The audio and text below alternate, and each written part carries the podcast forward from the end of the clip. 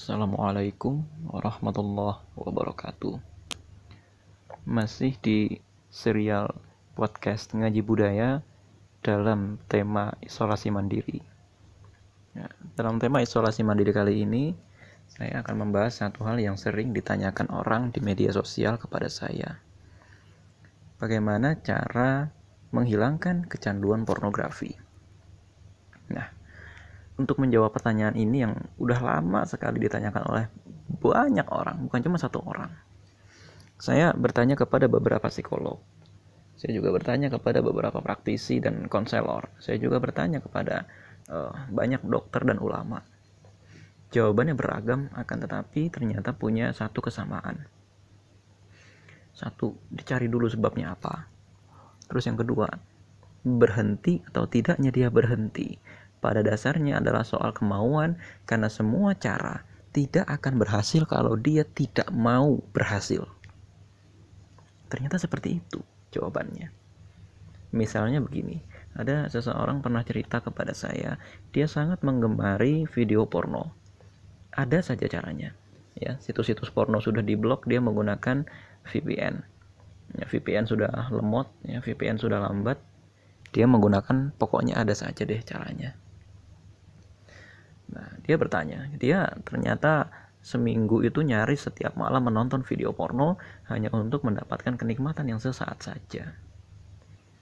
Lalu ditanya kepada saya, ini gimana caranya menghilangkan kecanduan pornografi semacam ini? Oke, cara pertama nih ya teman-teman sekalian. Niat dulu. Bersumpahlah kepada diri sendiri.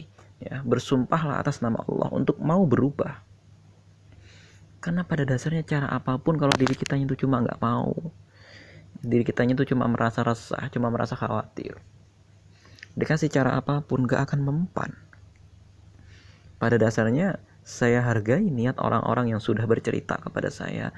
Saya hargai niat orang-orang yang sudah menyampaikan keluhannya kepada saya sebagai langkah pertama dia untuk berniat bertaubat. Akan tetapi, teman-teman sekalian, dia tidak akan bisa bertaubat kalau dia memang belum mau bertaubat. Memang nanti akan ada orang yang bilang kan nggak semudah membalikkan telapak tangan, betul. Tapi telapak tangan kita tuh nggak akan terbalik kalau nggak kita usahakan dibalik. Itu loh masalah utamanya. Nah itu ya dari masalah pertamanya masalah niat. Yang kedua, ya, yang kedua sebelum masuk kepada persoalan-persoalan ibadah, kita harus hentikan dulu atau kita harus potong dulu dari mana dia bisa mengakses itu semua. Dia punya VPN, ya, kita katakan kepada dia hapus mulai sekarang VPN itu. Ya hapus mulai sekarang. Dari media sosial hapus mulai sekarang diet media sosial hapus. Dia lihat dari Twitter hapus Twitternya. Dia lihat dari Facebook hapus Facebooknya. Dia lihat dari WhatsApp diaktif atau ganti nomor WhatsAppnya. Ya karena apa? Saya rupanya baru menyadari belakangan ini ada akun-akun WhatsApp yang khusus menyebarkan link-link porno. Rupanya begitu. Ada juga eh, jadi akun WhatsApp ini membuat grup gitu ya. Ada juga akun-akun Facebook yang selama ini membuat grup yang khusus untuk menyebarkan link-link porno. Ada juga akun-akun uh, Twitter yang itu kita sebut dengan ya akun-akun alter gitu ya akun tanpa identitas akun akun anonim gitu ya yang menggunakan identitas orang lain. Ya ternyata uh, apa namanya menyebarkan kebohongan eh, menyebarkan ini ya uh, pornografi. Nah kalau media sosial itu sebagai salurannya kita paksa dia di hadapan kita. Kita tekan dia. Hapus media sosialmu itu untuk tiga hari dua hari atau seminggu saja. Tidak akan ada yang terjadi. Tidak akan ada orang yang bertanya kok nggak ngepost lagi? Nggak akan ada orang yang bertanya kok biasanya statusnya rame? Nggak nggak ada yang bertanya.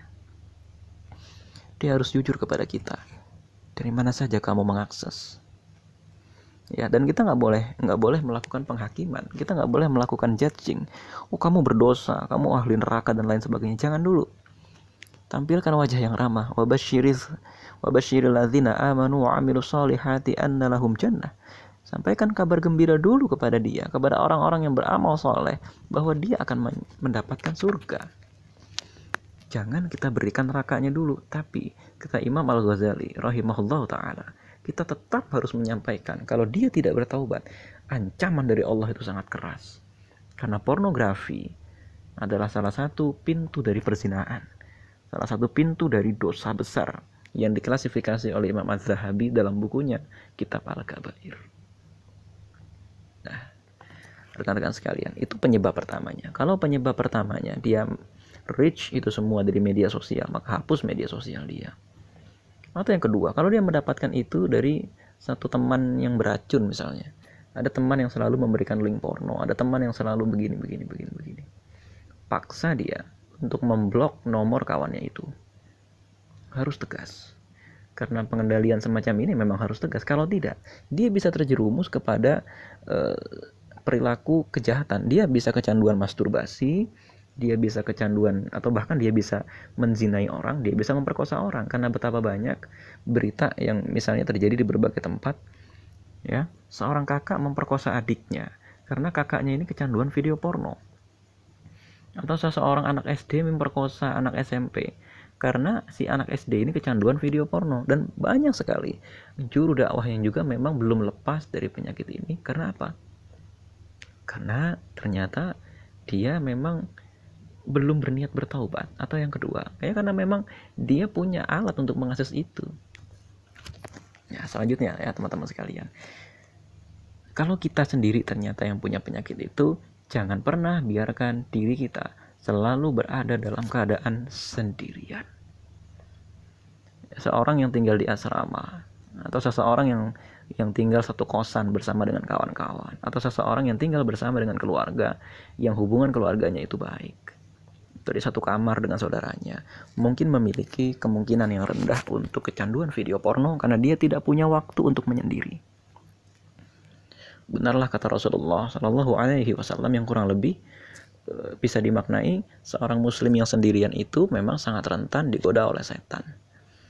Kalau mau tahu siapa aslinya diri kita, tuh kata Ali bin Abi Thalib radhiyallahu an, menyendiri aja. Nanti Ali bin Abi Thalib akan memberitahu kita itulah kamu kalau sendirian tuh. Itu begitu kamu. Nah maka ya teman-teman sekalian e, ketika kita terlalu banyak menyendiri maka biasanya kita akan mendapatkan inspirasi untuk melakukan kejahatan-kejahatan rahasia yang biasanya memang hanya bisa kita lakukan ketika kita sendirian. Sederhananya misalnya masturbasi tadi atau onani. Hal yang lebih rumit lagi nonton video porno dan lain-lain sebagainya Berarti persedikitlah momen kita sendirian. Ini yang jadi masalah karena kita ini terlalu banyak sendirian, maka kita banyak juga kesempatan untuk berbuat dosa. Apalagi ya teman-teman sekalian, kalau ketika kita sendirian, kemudian kita mengakses film-film atau kita kecanduan kepada film-film yang menjadi pintu dari kita bisa mengakses konten-konten porno, meskipun film itu bukan film porno. Apalagi kalau film itu bukan film dakwah, ada saja. Misalnya film Korea. Tidak semua film Korea itu buruk ya. Ada juga yang sangat baik. Tapi ada juga film Korea yang ternyata mampu merangsang kita untuk mencari konten porno. Bahkan memang salah satu yang dijual adalah konten pornonya itu. Betapa banyak misalnya artis-artis Korea yang uh, atau agensi-agensi film Korea yang uh, memasang hot skin itu sebagai daya tarik. Gitu. Ini yang menjadi apa yang menjadi satu satu perhatian kita. Jangan pernah menyendiri. Kejar teman kita. Tapi kita nggak akan bisa mengejar teman kalau kita nggak niat. Ada aja alasannya. Nah, yang ketiga, ya teman-teman sekalian, sibukkan diri kita untuk melakukan sesuatu dan perbanyaklah benda-benda yang menjadi simbol keislaman di sekeliling kita. Beli buku keislaman, biar kita malu sama buku-buku itu kalau kita menonton porno. Beli banyak Al-Quran, taruh Al-Quran tuh di kamar biar apa? Biar kita malu kalau kita menonton video porno itu. Ya. E, atau adakan program ya. Program ini bagaimana? E, satu minggu hilangkan satu musik ganti dengan satu murotal itu caranya. Karena apa? Kadang musik juga bisa mengantarkan kita kepada konten pornografi. Karena musik membuat suasana hati seseorang itu tidak stabil. Hari ini musik sepanjang 3 menit kita hapus minggu depan uh, Al-Quran uh, atau kita ganti ya minggu depan musik itu dengan Al-Quran yang juga sepanjang 3 menit. Contohnya yang sepanjang 3 menit itu juz 27, 28, dan 29 itu rata-rata 3 menit panjangnya atau 20 juz 30 itu rata-rata 3 menit.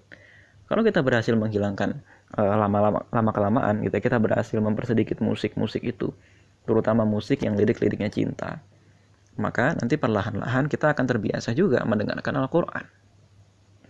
Telinga yang biasa mendengarkan Al-Quran, otomatis dia juga tidak terbiasa mendengarkan konten pornografi. Ya, atau apa ya bahasanya konten pornografi yang ada di film itu kan juga disertai dengan suara biasanya. Nah selanjutnya misalnya perseringlah kita membaca Al-Quran meskipun sekedar membaca artinya. Karena itu nanti akan membuat kita risih. ya itu nanti akan membuat kita risih untuk menonton pornografi. Nah, cara selanjutnya gitu ya. Cara selanjutnya, teman-teman sekalian, kalau kita mau menghilangkan kecanduan pornografi, ya ada seorang dokter. Nah, ini medis sekarang. Saya tidak bisa menyebutkan nama dokternya karena saya takut saya salah menyampaikan nanti dokternya itu yang kena ya. Saya menyampaikan kesimpulan saya saja nih di sini. Nah, ini disclaimer ya, jangan sampai saya menyebut dokter nanti seakan-akan dokter kata dokter gitu. Jadi, Caranya bagaimana? Memang ada beberapa jenis makanan yang bisa membangkitkan gairah seksual seseorang dengan cepat. Contohnya apa? Daging sapi. Eh, apa? Bukan daging kambing. Ya, selain daging kambing, ya itu kopi. Kopi juga meningkatkan gairah seksual. Jadi bagi teman-teman sekalian, jangan makan daging kambing malam-malam dan juga jangan minum kopi terlalu banyak. Karena itu ternyata bisa meningkatkan gairah seksual, kata beberapa dokter. Tapi uh, ini katanya belum bisa dibuktikan secara ilmiah sebagiannya ya dan selanjutnya nih ya teman-teman sekalian uh, barangkali memang tanpa sadar kita pernah membicarakan konten-konten porno dengan beberapa orang kawan kita. Nah kalau kita terlalu sering membicarakan konten porno dengan kawan kita kita kurangi komunikasi dengan kawan kita itu. Biar apa? Kita tidak terangsang untuk membicarakan itu dengan dia setiap kali kita berkomunikasi. Ya karena mungkin kita jadi terbiasa gitu loh ya. Contoh begini contoh begini. E, ketika seorang akhwat itu datang ke kamarnya sendiri atau ketika seorang laki-laki datang ke kamarnya sendiri tentu dia secara refleks gitu ya akan membuka pakaiannya gitu ya dan kemudian tidak menutup auratnya secara benar kan itu kamarnya sendiri. Begitu juga ketika seseorang menganggap e, orang ini sudah tahu rahasia saya ya udah bodoh amat. Saya akan belak-belakan saja sama dia karena eh, apa namanya pikir dia pikir dia ya saya sudah menampilkan diri apa adanya di hadapan dia. Ini cara untuk menghilangkan pornografi tadi. Ya teman-teman sekalian eh, itu dulu ya bahasan kita. Sekarang mungkin kesannya agak muter-muter karena saya coba menyimpulkannya memang agak sulit ya. Tapi awalnya satu tadi niat.